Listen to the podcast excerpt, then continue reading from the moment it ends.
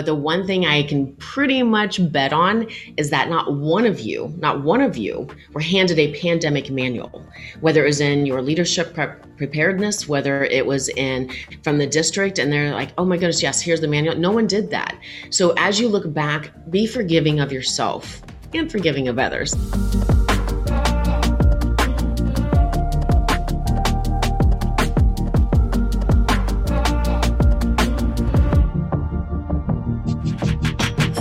Welcome back, everybody, to this edition of Leading Through Unprecedented Times. I'm Tom Murray, your host, and I am so excited to introduce you to my very good friend, the one and only LaVonna Roth. LaVonna, thank you so much for joining this Future Ready podcast.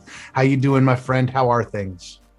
I am doing great, Tom. So good to see you, and I cannot wait to give you an actual hug when absolutely, we're allowed. Absolutely. This darn pandemic, but we will be able to do that, I hope, sooner rather than later. And listen, this podcast is, we've got so many principals, superintendents, district level leaders that are listening, and I am so excited to bring your brilliance to them today.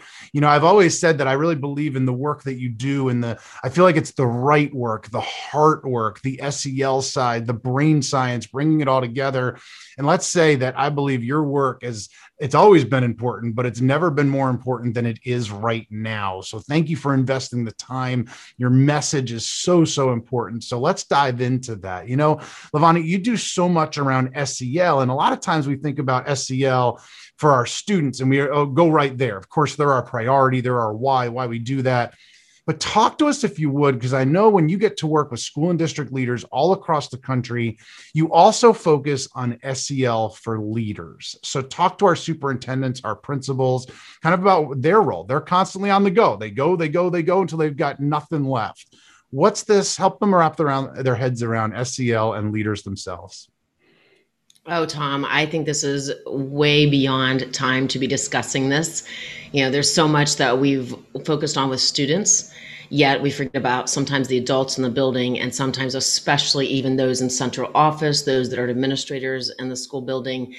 And, you know, I live with an administrator. Well, he did just retire, but I lived with a school principal for years and years now. So I see the impact of what happens.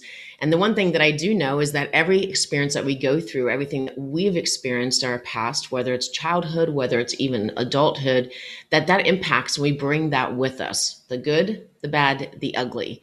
So when we talk about leaders who are also bringing that to the table for themselves, but now they're shouldering that of parents, that of children, that of the adults in their school building, all of that begins to really take harness. So one of the things is we like to do is step back and find the importance of looking at the individual first.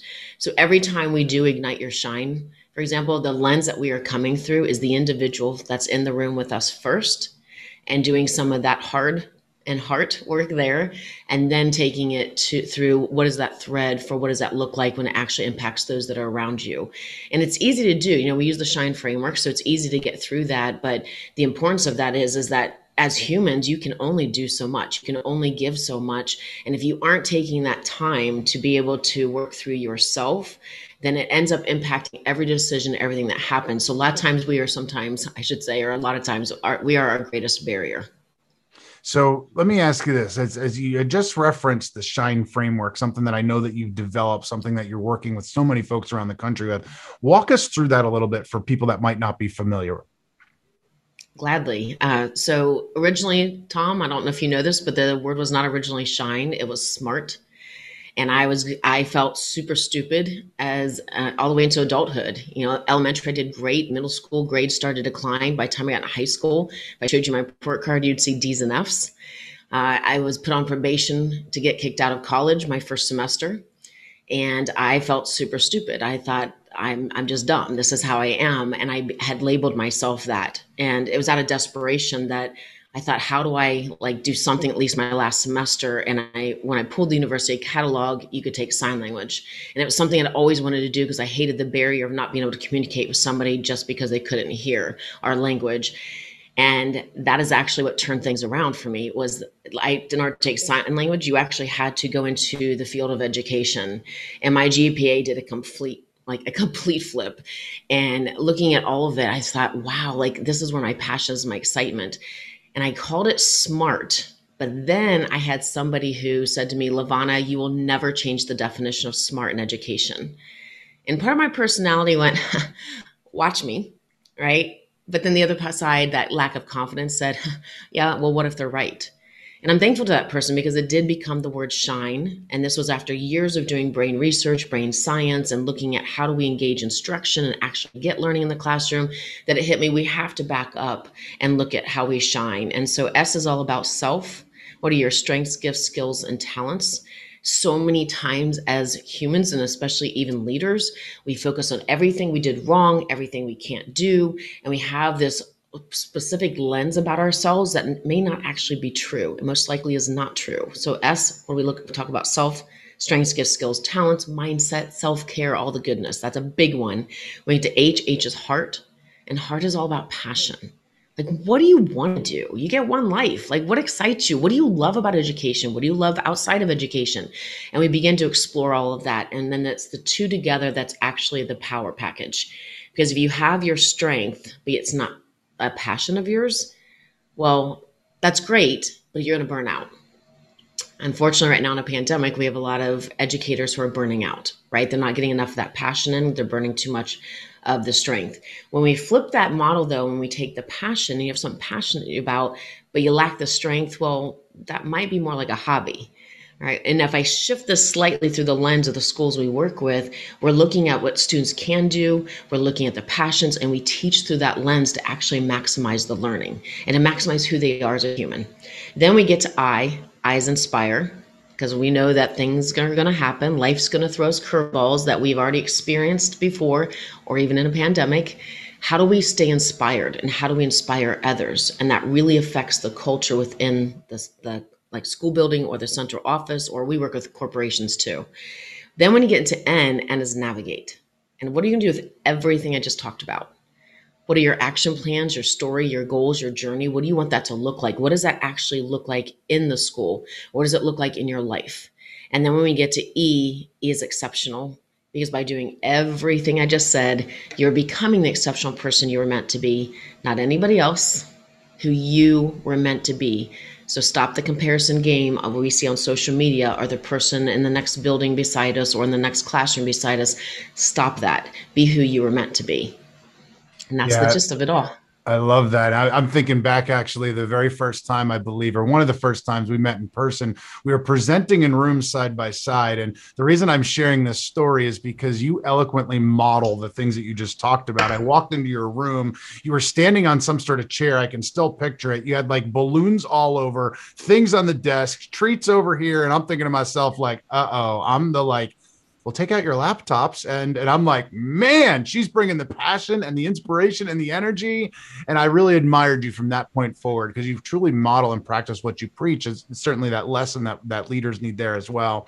So one of the pieces that you referenced early on in that answer was around the brain science. And at All4Ed, with the Home for Future Ready Schools, we've done a lot of work in the learning sciences and those pieces. And it's one of those things where there's been this silo for so long between what we know about how the brain works and then what we turn around and actually do. So give us kind of your elevator speech, if you would. You're somebody, you work at, you do a lot in this area of connecting educators to the brain science, to the learning sciences related to how this all works. Talk to us a little about why it's so important, where you might point people to around brain science. Well, Tom, I'm going to go back to the laptop statement. If I recall, your room was standing room only, and they were highly engaged. So there we have fun. I'm not going to circuit you. It takes all different kinds, right? And it depends on what your goal is and what you're achieving. So yes, but no, we definitely have fun. We call them fun notes and fun shops instead of keynotes and workshops. So so when it comes to the brain science, again, like I said before, I started in brain science. As a matter of fact, all my books are around how to engage the brain, and we call it brain-powered learning. However, we weren't quite seeing the results that we should have seen. And I had to take a step back and really take another look at brain science. And I went, oh my goodness, you know what the issue is that we're not putting the brain in a state of learning. And that is when I didn't know what SEL was, but that's when the intersection crossed for me. And later on, heard the term SEL, and I went, oh, that's exactly what we do. And so the importance of it is, if we want someone to learn, whether that's an adult or a child, it doesn't matter. The brain operates in the same way. So before SEL was known, I often heard, oh, you do the fluff stuff. Nope. I appreciate your lens of what you're coming through, but let me share a little bit more. It's actually how our brain operates. And so, like, when we get deep inside the brain, you know, the brain has in the limbic system deep in here way. So those of you who can't see me, this is gonna be really gross, but if you put a pencil like through the top of your head towards the back and one through your temple, where they would intersect would be the limbic system.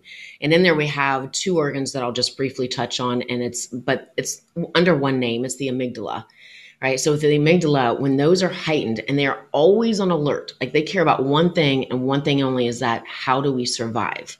So it could be a physical threat. It could be a facial threat. Like me making a face, like I'm mad at you, that's perceived as the same threat. So the amygdala goes on alert. And the moment those go on alert, you cannot learn. So when I look at a lot of the circumstances of what happens within a school building, sometimes intentional, sometimes totally not known, when we look at that, we actually hinder learning. And so that's when I stepped back and started Ignite Your Shine, and looking at how do you ignite your shine and work through some of those things, while at the same time looking at brain science through the lens of engaging instruction. And so now we take people through schools through that, but in the middle of that is the cross section. So for example, we have a fun shop called Content and SEL Unite, because they're not separate silos. You just mentioned, Tom, the exact thing that so many perceive is brain science is over here, or SEL is over there. It's actually the intersection of both. And then that's when we see the highest levels of achievement. Yeah, brilliantly said. And another thing that you've coined the term around a human focused culture. And we've had so many podcasts that culture continues to come up, because obviously it's foundational to exactly with the brain science that you're talking about, creating environments where people want to be. Talk to us about how school and district leaders can really create that human focused culture. So the title is literally what we mean, is remember that you have humans in your building. And I know a lot of times with the demands, it can become about testing, or it become about making somebody happy to stop issues or stop problems that they're causing, or to stop a behavior or change a behavior. And so because of that, no matter what, it comes back to the human. And what I found is over time, I've just kept referencing, we're all human. Like, you mess up, stop hiding mistakes. That's who we are. We're humans. Humans make mistakes. Learn to embrace that. When we talk about shame versus guilt, which is a lot of the research of Dr. Brené Brown, when you look at that, shame versus guilt, it comes back to how we perceive things as a human. So when we look at the culture within a building, right? And then we think about the leader. The moment somebody comes in to your office and you're thinking, oh my goodness, here they come again. I can't believe this. We're going to have this conversation again. And you've already made up your mind about things. You've already perceived what's going to happen. You've already set the stage for what is going to happen. And so the thing to remember, and that we love to teach on this, is that it's the backstory of what somebody brings. So Tom, for example, if we were walking down the hallway and I saw someone and somebody's super negative, right? And I see them and I'm thinking, oh great, here they come, here they come. Every time I talk to her, she makes such a negative face. It drives me crazy and I don't even want to talk to her. So the moment I see her, I make eye contact and I pick up my phone and pretend to be on a call. The question I always ask is, did we make an impact? So administrators, you walking down the hall, don't say who they are, who they are, right? And you see this, did you make an impact? And the question should be, or the answer should be, yes. But then the question is, was it a positive one or a negative one? Because the moment you made eye contact, you actually created a situation of saying, I see you. And that next moment of decision decides what we do. And it also impacts that person, positive or negative. It's no different with an adult, no different with a kid. So what we do is we have to change our lens. We have to get ourselves to be aware of that self-awareness, be aware of the emotions that we have, the actions that we take towards somebody. And what if instead we switch that focus? So the next time I see that person coming down the hallway, instead of pretending to be on the phone, I make eye contact to say, hey, I just wanted to tell you the idea that you shared in the faculty meeting the other day, never even thought of that. Brilliant. Thank you so much. And then I walk away. And I want that to be short and I want it to be authentic. Those are the two key factors. Short, because if I'm not short, the brain goes, yeah, see, you just made that negative face. Yeah, I told you, you tried, not going to work. you just reinforced a belief that you're already trying to break, but it's already there. And then the second part is authentic. If you didn't like the idea, you didn't like the strategy, you don't like their shoes, don't comment on that. Find something that you can actually speak truth about.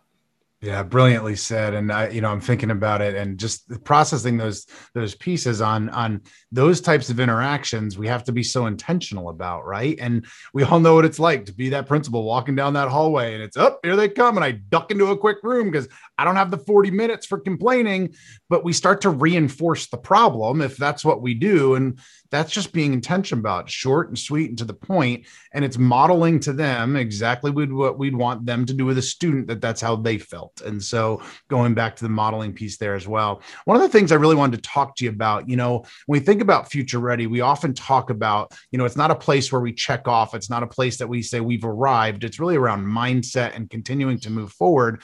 And I think about the pandemic, and I think about how fear and anxiety are just so real. But I also can flip that to think pre-pandemic, where maybe I'm a principal in a building and I'm new there and it's a negative culture and I see that they need to move. And I have this mindset that I'm just going to mandate change. And if they don't like it, that's tough.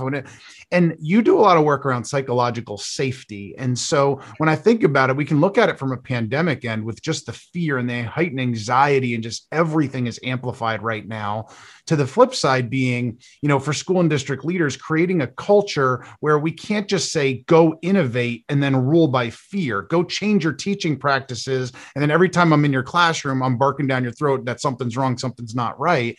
Talk to us about psychological safety and the importance as leaders to really establish that. And also, how can they establish that? Yes. So one of the things is to remember that none of us like to be told what to do. Like, that's amen to that, my friend. Amen to that.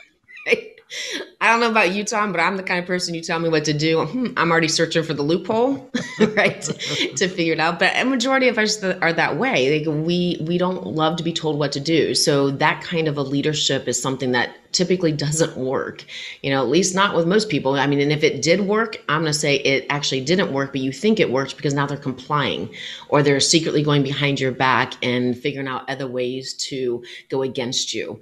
So when we think about establishing psychological safety, that's such a base. And there really are 4 stages that we take people through psychological safety. So there's so many factors that play into what affects this. But for example, the lowest level is inclusion. And so are we including people? Do they feel included? And that takes us back to Maslow's hierarchy of knowing that near the bottom is all about love and belonging. So inclusion, like, do I even feel like I belong? When I'm a new teacher arriving into the school, do I feel like I'm an outcast and everybody else already has their people? Or do I fit in? Do I look different? Right? Do I practice something different? Like, so there's a lot of pieces that go into this, but the initial piece that we can create culture-wise, again, human-focused culture, is to create that inclusion. The next level up is going to be learner, right? So does the person feel comfortable asking a question, such as, okay, I see my schedule says this, but I don't know where those rooms are. Do they feel comfortable doing that, either one-to-one with someone or even in front of the group, like in a faculty meeting? Then we take it to another level, and the third level is going to be contributor, right? Do they feel comfortable contributing to the conversation? Are they okay in a faculty meeting or in a committee or in front of a smaller group, their team, for example, and raising their hand and saying, hey, I love where we're going with this, and so I also think what would be cool to consider is XYZ. So now they're contributing to the group, right? So there's a psychological safety at that level to be able to do that. The highest level, though, is challenger. And this is what just lights me up when I see this happen. And challenger safety is me being able to actually challenge what is being said. It's done respectfully. It is all done, I'll put it this way, it's done with the intention of seeing progress. I think I have a team here with Ignite Your Shine, and I always tell them that it's not about my decision and my idea. It's about the best decision for the company, the best decision to serve our people. And so I think the same thing in a school. And when somebody is that challenger level, they are willing to say, I hear what you're saying, but I don't agree because of. And that's an example of what they could say. And so when we get through all 4 levels, and obviously the highest level is where we're seeing the greatest success, and we will see momentum, we will see a culture of people who feel safe to come together, they belong. And you want to talk about reducing attrition? Right there is one big key. Yeah, well said. And it doesn't matter if we're talking about the same thing for students in a classroom, for teachers in a building, or for an admin team with a superintendent, right? It's really the same level there, and just so vital. And especially at a time where the pandemic has heightened emotions, understandably so, heightened everything in that regard, really amplified. What an important piece there. So one more piece I want to ask you a little bit about. You know, the title of this podcast is on leading through unprecedented times. And let's face it, it's been said, you know, how many millions of times about our school and district leaders facing adversity each and every day. Talk to us about how they can be resilient, how they can continue to face adversity, because it's a challenge. Like, you know, we started talking about SEL for them because they're getting battered left and right. I mean, we look back 13 months ago and, you know, everybody was worshiping educators that first couple of weeks home, like standing ovations coming in the fall, right? But then the tides turned pretty quickly when places didn't start to reopen, and then everybody's got an opinion. And so they continue to face adversity even 13 months into this pandemic here. Give us some feedback, some thoughts around how they can continue to develop that resiliency that they need to lead. Yes. So it's a big challenge, you know, and you've got the pool of what district requires you to do, such as access on your cell phone by, you know, AirPods, like I'm just going to throw it all out there, by any device you can ever think of or even imagine. There's a way that they can contact you. And so I think about it, you have to draw a line in the sand. Like I think that just needs to be, and I'm starting to hear some districts do this and I applaud them immensely, such as not sending the email after 6:00 at night, things like that. But you personally have to draw a line in the sand. You know, we've heard so much about self-care.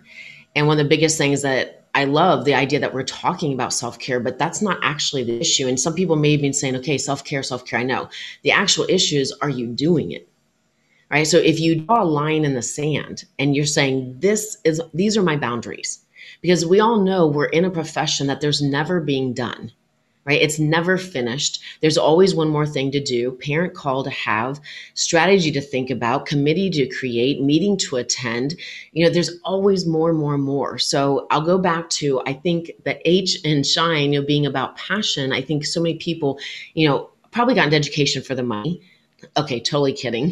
Didn't get education for the money. They got into it because it's a passion. Well, the thing with a passion is then it's hard to draw the line in the sand. And we also measure ourselves very personal in education. We see this as it's a reflection of us. But you know what a reflection of you is setting those boundaries and drawing that line in the sand and saying, this is what I'm willing to do up to this point, because you know what? I need this block of time for me. I need this block of time to just step away from everything and to turn my brain off as best I can and say, you know what, right now is me time. Right now time is family time. It is not about what's happening outside. I will get to that, and catching yourself every time this happens, because bottom line is you're draining yourself constantly. You're amazing. Every single educator listening to this, I am in awe of you, because you continue to do this. But if you continue to do this, there will be repercussions down the road, whether it's your burnout to all the way even being hospitalized. It's a reality of you being a human and having to take a step back. So the best advice I can give when it comes to resiliency is that you have to be able to take that step back, draw that line in the sand, put those boundaries in place, and actually stick to it and make it happen. And guess what? As leaders, just like we do with teachers in the classroom modeling, you are now modeling for them as well. Incredibly brilliant advice, my friend. And I hope the leaders listening to this really take that to heart. It's easy to talk about. It's a lot harder to actually do it. And I think having a servant heart, which they have, can come at a fault as we continue to run over ourselves in this process, right? And so let me ask one final thing, and then I know your time is precious, so we have to go. We're gonna have thousands of listeners, viewers for this episode, and what's one thing you want to leave with them with, one piece of advice as they continue to lead through the pandemic, as they look and they start to see, okay, that light at the end of the tunnel for this school year that's been so long is there, not 100% sure what next year will hold. Give school and district leaders a piece of advice moving forward. So I would say forgiveness. You know, it's easy to look in the rearview mirror this past year and say, I should have, how come I didn't? Why did we make that decision? Or why did I make that decision? And we're looking back. But the one thing I can pretty much bet on is that not one of you were handed a pandemic manual, whether it was in your leadership preparedness, whether it was from the district and they're like, oh my goodness, yes, here's the manual. No one did that. So as you look back, be forgiving of yourself and forgiving of others, but definitely be forgiving of yourself, because the decisions that you made are the best decisions that you could make in the moment without any guidance. And remember, you also during this time have been in a state of stress yourself, in a state of fear and cortisol going through your entire body. So you're on this boat together. We say that, but that truly, I mean that. And I just want to thank you from the bottom of my heart for everything that you've done for kids, for families, for teachers, for everybody, because you're making that happen. Thank you. That's LaVonna Roth, everybody. LaVonna, thank you so much for investing the time. My pleasure, Tom. Thank you. And thank you for all that you do, including this podcast.